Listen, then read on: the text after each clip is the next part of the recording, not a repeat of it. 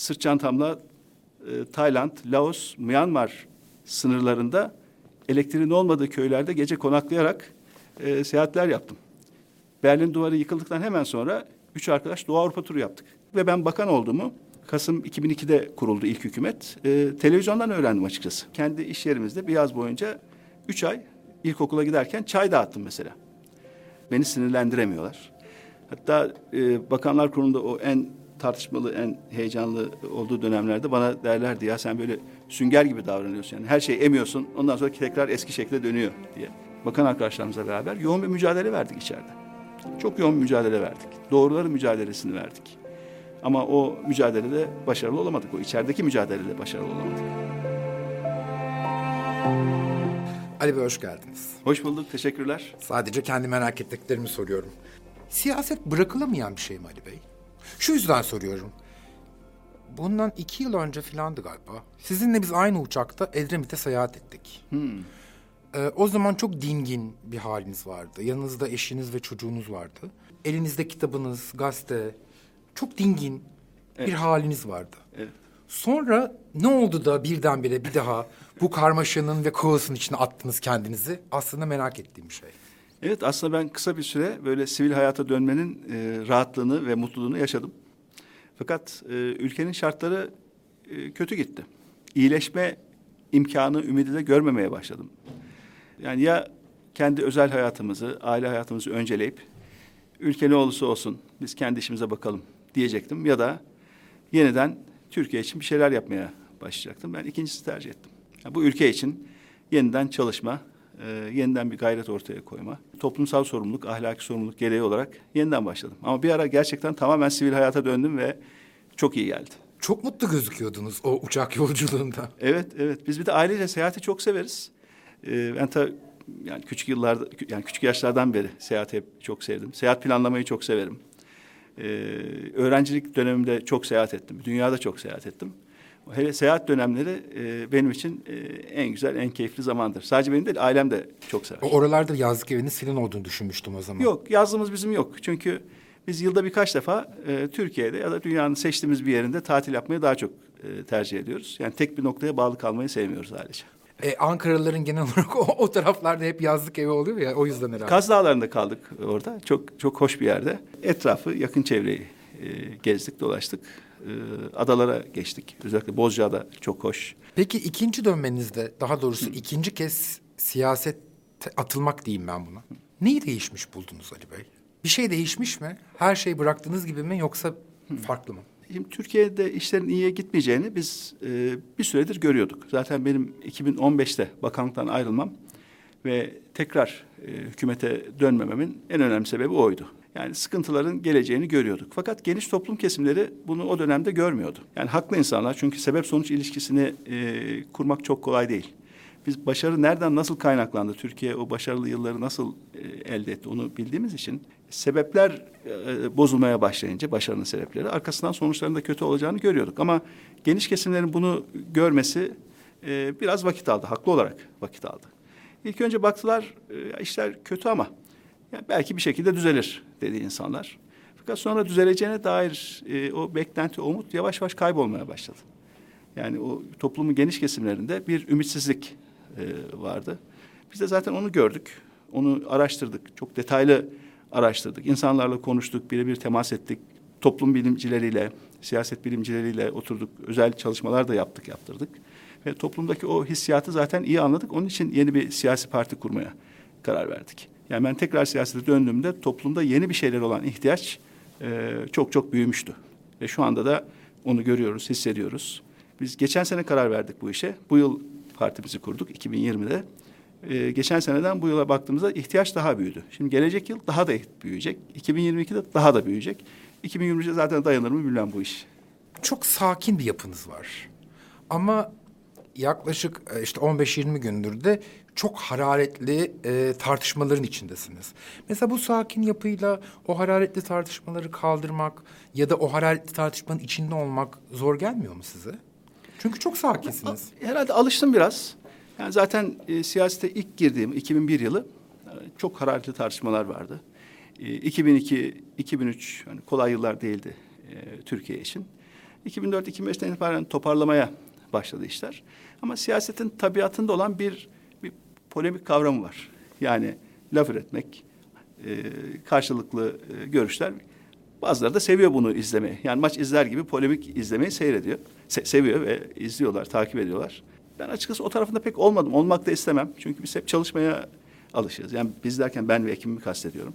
İş üretmeye alışık bir ekibiz. Polemik üretilmeye çalışsa bile biz o alana çok girmeyeceğiz. Yani belki yüz cümle sarf edecekler bize karşı. Biz bir iki cümleyle cevap vereceğiz ama işimize bakacağız. Çünkü Türkiye'nin problemleri büyük. Yani Türkiye şu anda hizmet bekliyor.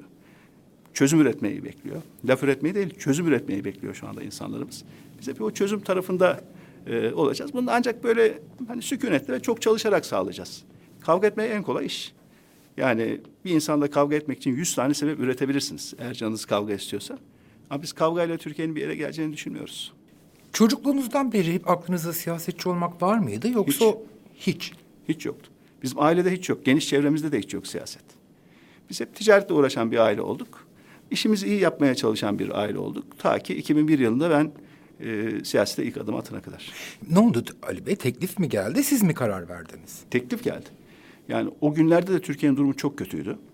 Ee, bir 1997'de 28 Şubat süreci yaşandı biliyorsunuz. Yani e, özgürlüklerin kısıtlandığı ve e, bazı kesimlere özellikle zulüm denilebilecek uygulamaların olduğu bir dönem yaşandı. Arkasından da 2001 ekonomik krizi çıktı. O dönemde hem özgürlük sorunu hem ekonomi sorunu e, bir teklifte gelince bana artık mecbur hissettim kendimi. Yani kendi işimize bakabilirdik. İyi de işler yapıyorduk. Çok da iyiydi işimiz. Hala öyle alem devam ediyor e, ticarete. Fakat ülkenin topyekün çalışmaya ihtiyacı varken kendi dar e, işimize bakmak doğru gelmedi doğrusu. Onun için ülke için çalışmaya Ali. Bey, o, o kararı vermek zor oldu mu? Çünkü Türkiye gibi bir yerde siyaset yapmak bence ciddi bir karar. Zor oldu. Hatta iki kere olmaz dedim ben. Yani bizim işimiz gücümüz var. De, bilmediğimiz bir iş siyaset. Karışık, kirli. Öyle görüyordum ben siyaseti dışarıdan baktığımda. Ve çok da düzgün insanların rağbet ettiği bir alan olarak görmüyordum açıkçası. Ama en son üçüncü görüşmede dediler ki işte tam da bunun için sen siyasette olmalısın. Düzgün siyaset için, temiz siyaset için. Bilgiye dayanan, çözüm üreten siyaset için. Yani bunu siyasete taşımak çok önemli. Onun için sen siyasette olmalısın dediler bana. İkna ettiler ve o şekilde başladım. Ali Bey, o e, teklif sırasında ne oldu? Siz işte size şöyle mi geldiler? Siyasete atıl, e, bizim partiden atıl. Biz de kazanırsak sen atıyorum Dışişleri Bakanı olacaksın ya da Avrupa müzakeresi. Hayır, hayır, hayır, hiç. Öyle baştan hiçbir şey, hiçbir pazarlık olmadı, hiçbir görüşme olmadı. Sadece hep beraber ekip olarak çalışmak gerekecek. Hep beraber Türkiye için üretmek gerekecek. Bir noktada seçim olacak. O zaman da erken seçim oldu biliyorsunuz. Normal zamanda olmadı seçimler. 2002 seçimleri bayağı bir erken almak zorunda kaldı. Çünkü ülkede durum berbattı. Biz sadece hep beraber Türkiye için iyi fikirler üretelim. Ve iktidar imkanı elimizde olursa da iyi işler yapalım diye başladık. Ve ben bakan olduğumu Kasım 2002'de kuruldu ilk hükümet. Ee, televizyondan öğrendim açıkçası. Yani bir Ramazan günü iş yerimizde arkadaşlarla iftar yaparken bir yandan da birisi televizyon açtı ya bir dakika kabine okunuyor falan dedi birisi. Baktım orada ismi bakanlar arasında okundu. Ondan sonra genel merkeze gittim. Dedim nereden çıktı bu nasıl olacak? Yaparsın yaparsın dediler bana ve öyle başladı. Şimdi ikinci siyasete girişinizde eşiniz girme falan demedi mi? Çok konuştuk. Çok istişare ettik. Eşimle, aileyle hatta geniş aile meclisini topladık. Çünkü ailenin bu işin arkasında olması çok önemli. Ben dedim hani zor ve riskli bir sürece giriyoruz. Bu sadece beni ilgilendirmiyor. Çünkü genelde biliyorsunuz Türkiye'de son yıllarda sadece bir kişi hedeflenmiyor. Çevresi hedefleniyor, aile hedefleniyor. Öyle bir ortamdayız. Yani bu sadece benimle ilgili değil, herkesle ilgili bir konu. Yani herkes sıkıntılar yaşayabilir.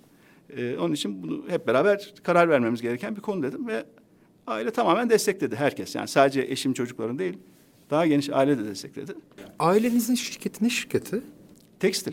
Tekstil ha. Evet. Ankara'da. Ankara ama Türkiye'nin her yeriyle iş yapan bir iş. Ne ne giyim Çok çeşitli, çok çeşitli ve zaman içerisinde de değişti. Yani dedem 1928'de başlamış. Her yıl farklı alanlar olmuş. Bu alan başlamış, diğeri bitmiş. Yani bu yıl işte 92. yıl. Siz herhalde siyaset yapmadan önce şirketin yöneticisiydiniz. Öyle, öyle. Üniversite hayatım bitti benim. Daha sonra Amerika'da dört yıl kaldım. Döndüm, şirketin başına geçtim. Sekiz yıl şirketin yönetim kurulu başkanıydım. Sonra siyaset başladı. Garip bir süreç olmuş. Evet, pek sıradan bir süreç değil. Siz Amerika'da ekonomiyle ilgili bir iş mi yaptınız Ali Bey? Ben Amerika'da önce bir işletme master'ı yaptım. Ee, arkasından da iki yıl e, bankaların üst düzey yöneticilerine danışmanlık yapan bir şirkette danışman olarak çalıştım. Mesela en büyük 20 bankadan 10 tanesi bizim müşteriydi. Başka bir sürü müşteriler de vardı. Biz onlara akıl veriyorduk. Akıl verip para alıyorduk. Yaptığımız şey oydu. Bir parti kuruluyor. Ya siz bir parti kurdunuz. Henüz işte büyümekte olan ya da büyüyecek olan bir parti. Parti başkanları nasıl geçinir? Mesela bu benim merak ettiğim bir şey. Şu, şu anlamda soruyorum. Parti parti genel başkanına bir maaş mı verir? Yoksa hayır. Öyle bir şey hiç yok. Herkes gönüllü. Yani parti kademelerinde herkes gönüllüdür. Yani genel başkan, genel başkan yardımcıları, genel merkez yönetim kurulu üyeleri. Ama ikinci bir geliriniz yoksa yapılmayacak bir şey Kesinlikle. siyaset. Kesinlikle. Onu anlıyorum. Yani e, mesela diyelim ki bir il teşkilatında yöneticilik ya da parti genel merkezinde yöneticilik. Yani bunların hepsi öncelikle kendi kendine finansal yeterlilik olup ondan sonra yapılacak işlerdir. Eğer finansal yeterlilik yoksa zaten bağımsız siyaset yapılamaz, özgür siyaset yapılamaz. Bunu yönetim için söylüyorum. Ama e, öte yandan da tabii e, yani, yani çok geniş gönüllü e, kitleler var. O, o gönüllü kitleler yani sadece bu kurucular değildir, sadece yönetim değildir, sadece il yönetimi değildir, ilçe yönetimi değildir. Yani milyonlarca gönüllü vardır. Ee, onlar da gerçekten ülke için çalışırlar. Yani siyaset dürüst yapıldığı zaman para kazandıran bir şey değil. Tam tersine hele hele kampanya zamanlarında insanlar ceplerinden çok para harcarlar. Dürüst siyaset yapıyorlarsa. Çok da zor zaten. Yani hani e, aklınızın bir yerinde maddi sorun varsa yapılacak bir şey değil. Değil bir de Allah korusun yani etki altına e, girilebilir. Şu ya da bu şey- sebeple. Yani hür irade, hür düşünme siyasette son derece önemli. Hiç kimsenin etkisi altında kalmamak lazım. Hele hele maddi etki Allah korusun çok kötü şeydir. Yani onun çok örneği var etrafta. Yani o, o, o, o kötü bir şeydir. Kaç yıl bakanlık yaptınız Ali Bey? 13 yıl. 13 yıl boyunca işte bu benim bakanlık yaptığım sürecin en kötü günü dediğiniz gün hangi gündü? Bakanlık dönemini kastediyorsunuz. Şöyle bir düşünmem lazım. Çünkü siyaset biraz daha uzun ama bakanlık 13 yıl. Ee, 2013 gibi geliyor bana. 2013 yılı. Yani özellikle yani tek bir olay değil belki ama hani gezi olaylarıyla beraber de tetiklenen ve o olaylardan sonra e, başlayan bir süreç ve Türkiye'nin otoriterleşmesi, e, daha otoriter bir yönetim tarzı, istişarenin bir kenara bırakıldığı, daha yani yetkin insanların yavaş yavaş devre dışı kaldığı, e, yetkinliği olmayan e, fakat şu ya da bu sebeple yani siyasetten bir şeyler bekleyen, kendisi için bir şeyler bekleyen e, insanların sisteme daha çok nüfuz ettiği bir dönem. Zaten ondan sonra dikiş tutmadı. Yani 2014-2015 Türkiye'nin böyle tepe taklak aşağı doğru gittiği yıllar. Hele bir de 2016 gerçi benim bakanlığım bitmişti ama bir de bu 15 Temmuz oldu. Bu FETÖ terör örgütünün e, darbe teşebbüsü oldu. Ondan sonra yokuş aşağı iniş çok hızlandı. Kontrolsüz bir şekilde yok- yokuş aşağı iniyor. Hala öyle şu anda Türkiye 2013'ten bu yana kendine gelemedi ülke. Her Genel şey olarak- kötüleşiyor yani. Genel olarak bu programda siyaset konuşmuyoruz ama tam bu noktada size hafif de siyaset içeren bir şey sormak isterim. Gezi olaylarından sonra dediniz ki aşağı doğru giden bir ivme var. Sizi de hep sosyal medyada ya da başka yerlerde sizin de o döneme ortak olduğunuza dair söylemler var. Mesela diyorlar ki Ali Babacan da o dönemde hükümetin içindeydi. Peki biz şimdi Ali Babacan'a niye oy verelim? Mesela bu- buna verecek bir cevap mutlaka vardır. Doğru ben o gün Bakanlar Kurulu üyesiydim. Ama bir yandan da biz e, ve benim biz derken ben ve benim gibi düşünen bakan arkadaşlarımızla beraber yoğun bir mücadele verdik içeride. Çok yoğun bir mücadele verdik. Doğruların mücadelesini verdik. Ama o mücadelede başarılı olamadık. O içerideki mücadelede başarılı olamadık. Zaten onun için baktık ki işler e, kötüye gidiyor. Önce ben geri çekildim. 2015'te bakanlıktan ayrıldıktan sonra dört yıl hiçbir şey söylemedim. Hiçbir açıklamam yok. Dört yıllık bir sessizlik dönemim var. Ama 2019'da özgürlüğüme kavuşunca yani iktidar partisinden istifa edip de kendimiz yeni bir siyasi çalışma başlatınca artık özgürleştim ve daha rahat görüşlerimi ifade etmeye başladım. Ama benim görüşlerim hiç değişmedi yani. 2002'de neredeysem bugün de oradayım. Ana ilkeler, değerler açısından baktığımızda e, ilkeler ve değerler hiç değişmedi. Tabii ki konjonktür değişiyor. Karşınıza farklı farklı olaylar geliyor ama yani siyasete girdiğim noktada önemsediğim değerler, ilkeler neyse bugün aynı onlar. Aynı duruyor yerinde. Bir çocuğunuz mu var Ali Bey? İki mi? Benim üç çocuğum var. Ben o seyahatte bir tanesini gördüm. Herhalde. Ee, şöyle büyük oğlumuz İstanbul'dan geldi çünkü İstanbul'da staj yapıyordu o dönemde. Ee, iki çocuğumuz bizimleydi. Yani kızımız ve küçük oğlumuz. Bir tanesi, kızınıza dikkat etmişim niyeyse. Evet. Oğlunuz üniversite mi okuyor? Ee, oğlum Bilkent Endüstri Mühendisliğini bitirdi. Orada tam burslu e, okudu. Arkasından e, Boston'da veri bilimi çalışmaya başladı. Yani bu yapay zeka, makine öğrenimi gibi konular. İki hafta önce derslerini bitirdi. Yani diplomasını aldı fakat orada çalışmaya devam ediyor. Büyük veri ve özellikle de yapay zeka konusuna odaklanmış durumda. Şu anda orada çalışıyor. Artık şey Amerika'da çalışıyor yani. Orada Dönmeyecek. çalışıyor. Şimdilik öyle. Dönmeyecek. Türkiye herhalde döner. Bir noktada döner. Yani biz ailece bu ülkeye çok bağlıyız. Yani ben hep çocuklarıma şunu çok tavsiye ettim. Ee, aman bir pergel gibi düşünün. Pergelin bir ayağı hep Türkiye'de olacak ama dünyayı gezin görün dedim. Biz ailece çok seyahat ettik. Yani siyaset öncesinde de çok seyahat ettik. Çocuklarım çok ülkeyi gördüler herhalde en aşağı. Oğlum mesela 50-60 ülkeye gitmiştir. Yaşa göre kızım, bizim küçük oğlan bile ilk yurt dışı seyahatine gitti. 38 günlüktü. Daha 40'ı bile çıkmamıştı küçük oğlumuzun. Ailece seyahati çok seviyoruz. Ee, Türkiye içinde olsun, başka yerlerde olsun. Ve gidilmemiş, görülmemiş yerlere gitmeyi özellikle çok seviyoruz. Yani mesela büyük oğlum daha bir buçuk yaşındayken biz Malezya'da Taman Nagara e, yağmur ormanlarında üç gün böyle e, kaldık. Yani yağmur ormanlarında o ağır yağmur e, şartlarında. Daha öncesi ben e, henüz evlenmedi, evlenmemişken herhalde en az 25-30 ülkeye falan gittim. Yani sırt çantamla e, Tayland, Laos, Myanmar sınırlarında elektriğin olmadığı köylerde gece konaklayarak e, seyahatler yaptım. Berlin duvarı yıkıldıktan hemen sonra üç arkadaş Doğu Avrupa turu yaptık. Bir araba kiraladık ucuza ve on gün Doğu Avrupa'yı turladık. Yani o kapalı ortamdan birden açık ortama girmeye çalışan ülkeleri tek tek gezdik. İlginç bir deneyim olmuş. Evet, evet. Yani benim ilk Londra'ya gitmem yine sırt çantasıdır. Yani tabii Amerika'dan Türkiye'ye giderken iki gün e, öyle biletler vardı eskiden. Stopover deniyordu. Yani hiç para ödemiyorsunuz. İşte iniyorsunuz, iki gün kalıyorsunuz. Sonra tekrar bir, bir sonraki uçakla devam ediyorsunuz.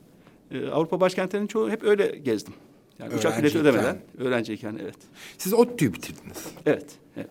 Kaç mezunusunuz? 89. Geçen sene 30. yılımızı kutladık. Biz 50 kişiydik o dönem. 30 arkadaşımız bir araya geldik ve 30. yılı kutladık. Güzel sohbetler yaptık.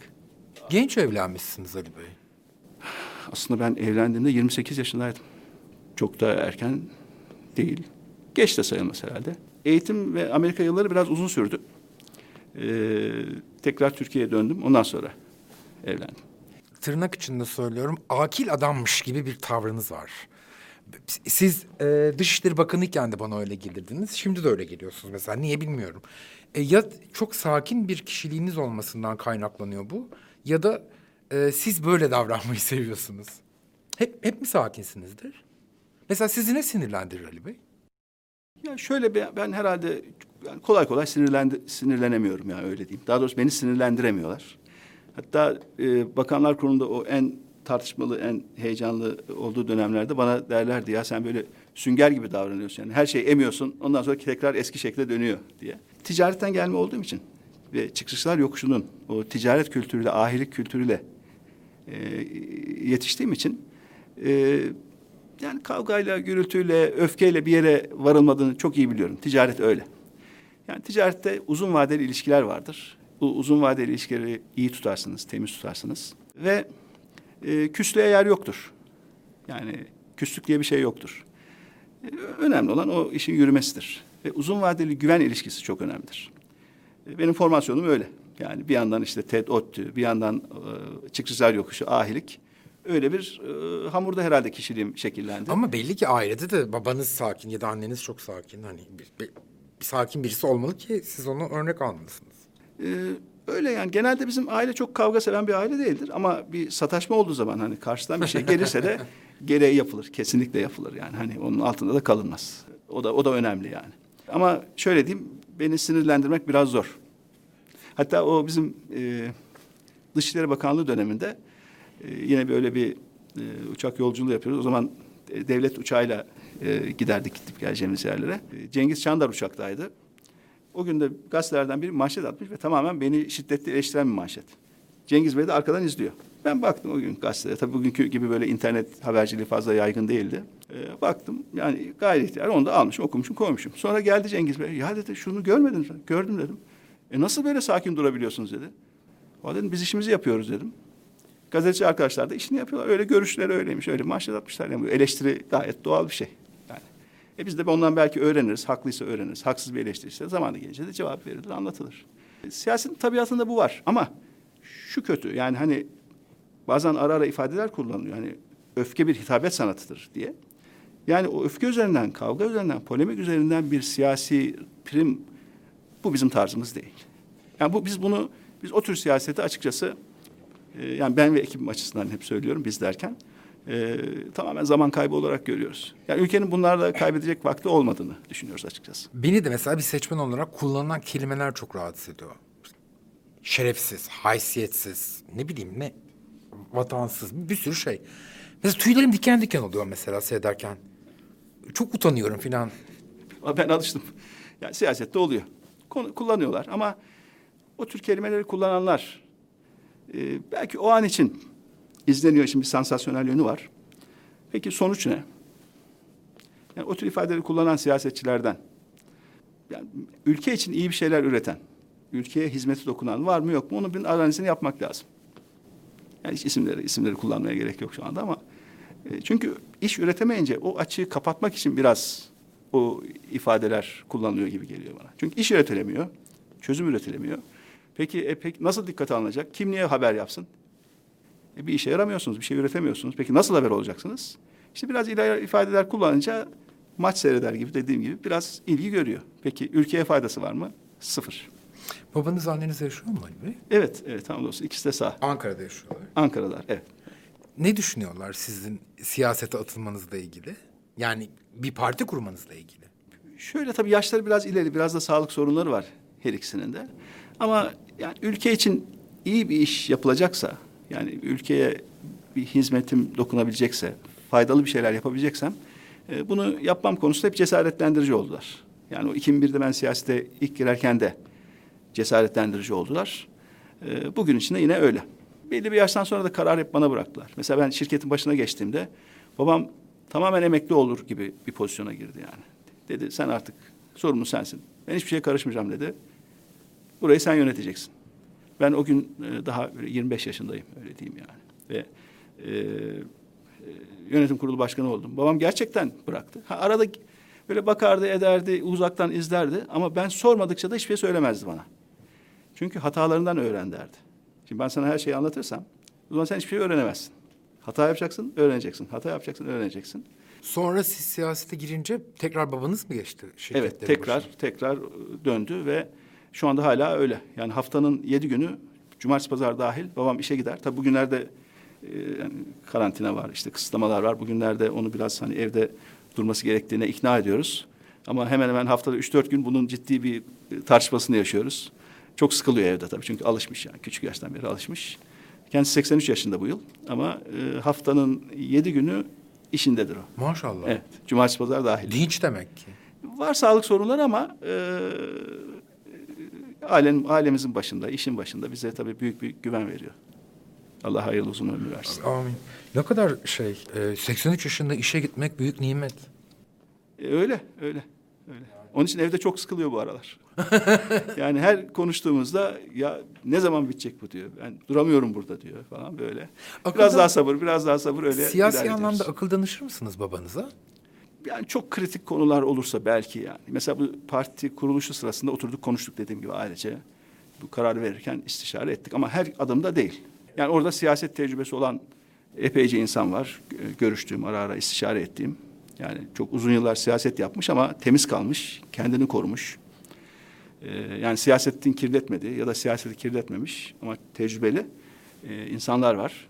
E, belli bir sayıda, çok da değil ama yani e, nispeten işte 10 kişi diyebiliriz yani hani ara ara böyle konuştuğum ettim. Onlarla istişare etmeyi seviyorum. Yani nasıl görüyorsunuz diyorum.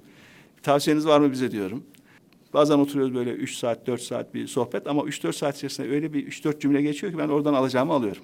Yani başkalarının tecrübesinden istifade etmek çok kıymetli bir şey. E, Ben deneyim, hayatım boyunca hep bunu yaptım. deneyim önemli bir şey. Deneyim çok önemli. Yani taze fikir de çok önemli ama deneyim de çok önemli. Yani sırf deneyim tecrübeyle olmaz ama sırf heyecanla da olmaz. Bu ikisini işte e, meczetmek lazım. Siyaset yaparken halka dokunmak önemli bir şey ya işte. Geçen gün sizle ilgili bir belgesel seyrettim mesela bir e, taksi durağına giriyorsunuz. Herkesin tek tek elini sıkıyorsunuz. Ankara sokaklarında tek tek elini sıkıyorsunuz. Hani insanın bir eşref saati vardır bir de eşref saati olmayan saati vardır. Canınızın istemediği bir an. Birisi geliyor. Merhaba Ali Bey diyor. Şimdi, ve siz yani hani hiçbir şey yapmak istemiyorsunuz. Ne oluyor o zaman Ali Bey? Çok zor. Öyle bir zaman hiç olmuyor. Çünkü ticarette de öyleydi.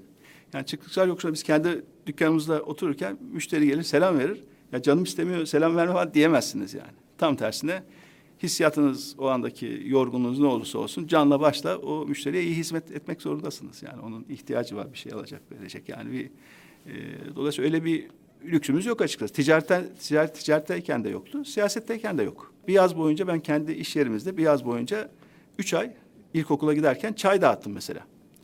Yani babam dedi ki bak müşteri veli nimet, müşteriye hizmeti öğrenmek buradan başlar. Bu hani altında tepsi olan, üç şey olan, üstten tutulan e, çay hizmet tepsileri vardır biliyorsunuz. Ben doldurdum 20 tane 30 tane çay. O ara mağazada kim var kim yoksa müşterilere giderdim tek tek tek tek çay ikram ederdim. Üç ay boyunca bunu yaptım. Ee, yani o tezgahtan geçince insanlarla ilişkiler fazla fa- farklı gelişiyor. Yani farklı gelişiyor ve öyle çok lüksünüz de olmuyor yani. Ya bugün moralim bozuk şöyle öyle öyle bir şey yok. O o günkü ruh haliniz çok önemli olmuyor, önemli kaybediyor. Öyle. Siyaset düşünmediğiniz ya da siyaset ile ilgilenmediğiniz zaman diliminde ne yapıyorsunuz? Çünkü siyaset yapmak anladım ki ben hayatın yüzde yüzü. Ee, şöyle yani Hani daha, bir kafamı boşaltayım. işte bir yarım yani saat böyle ticaretteyken de siyasetteyken hani en çok rahatladığım anlar seyahat planladığım anlardır. Yani seyahat planlamayı çok severim. Ve o anlar işte kitaplar okurum, araştırırım, internetten bakarım ederim falan. Mesela geçen yıl ne yaptık? Biz 28 kişilik aile iki minibüs tuttum ve Macahel'e gittik. Artvin Macahel. Yani orada bir pansiyonda büyük, büyükçe bir yer ama böyle güzel, hoş yapılmış. Tamamen ahşap. Yani 82 yaşındaki babam da vardı ama daha bir yaşında bir yeğenimiz de vardı mesela. Ee, yani o anlar bayağı her şeyi sıfırlıyor benim için. O planlama, onu, onu lojistiği işte seçme. Çocukları da biraz yetiştiriyoruz bu konuda. Ee, bazen böyle onlara görev verin. Bakın şu diyelim ki bir yurt dışına bir yere gidiyoruz. Şu şehir senin görevin, şu şehir senin görevin. Orada ne var ne yoksa hazırlayın. Sen nasıl plan yaparsan biz senin planına uyacağız deriz çocuklara. Onlar ne yaparlarsa, nasıl plan yaparlarsa da izleriz yani. gitmek isteyip de gidemediğiniz bir yer var mı? Ee, var, var. Yani Güney Amerika'yı yeterince gezmediğimi düşünüyorum. Yani bir Brezilya, Arjantin ama e, daha enteresan yerler var. E, oraları yeterince. Yani Güney Asya'ya çok gittim. Güneydoğu Asya, Çin, yani Japonya. Daha ben Japonya'ya gittiğimde öğrenciydim. Yani Kyoto'da 30 kişi böyle pirinç kağıdı olan e, o klasik evlerde 30 kişi yer yatağında yatarak falan gittim öğrenciyken mesela. Japonya ilk öyle, Tokyo öyle yani. Toyota fabrikalarını öğrenciyken gezdim ben. Gittik tabi yazıştık malıştık böyle öğrenciyken. E, Nagoya şehrinde. Yani daha gidemediğim çok yer var. Mesela Amerika'da 43 eyalet gördüm ben. Yani o dört yılda 43, 50 eyaletin 43'üne gittim. Alaska ve Hawaii dahil. Böyle seyahat seven arkadaşlarımız vardı. Hemen oturduk, hızlı planlar yapardık. Mesela dört günde çıktık Amerika'dan. Bir gün Hong Kong, bir gün Singapur. Gittik geldik.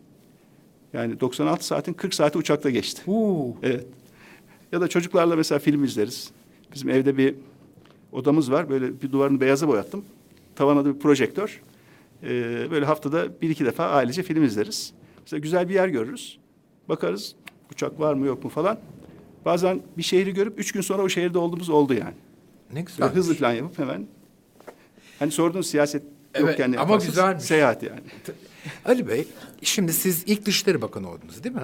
Ee, yok ben ilk ekonomiden sorumlu devlet bakanı oldum. Sonra Dışişleri Bakanı oldunuz. Sonra Avrupa Birliği Bakanı ama ekonomiyle Avrupa Birliği Bakanlığı aynı zamanda oldu. Çift şapkan vardı bir dönem. Sonra da 2007'de Dışişleri Bakanı oldum. Şu, o, orada acayip bir seremoni var ya o dış işlerinde. Ve işte hiçbir insan bunu doğuştan bilemez. Evet. Ne oluyor Ali Bey? Birisi geliyor anlatıyor mu? Şimdi sen işte şurada duracaksın. O sana böyle yapınca sen de böyle yapacaksın falan. Ne oluyor oralarda? Şimdi o işin bir protokol kısmı vardır. evet o protokol kısmı. Yani o, o biraz teknik bir konu açıkçası ama önemli çünkü devleti temsil ediyorsunuz. Yani Dışişleri Bakanlığı'nın en önemli rolü o ülkenin devletini temsilen oradasınız. Siz şahıs olarak orada değilsiniz. Yani o ülke adına oradasınız. Yani arkanızda 83 milyon kişi var. Onun sorumluluğu var. Dolayısıyla o devletin itibarına yakışan bir e, hal hareket içinde olmanız lazım. O şart.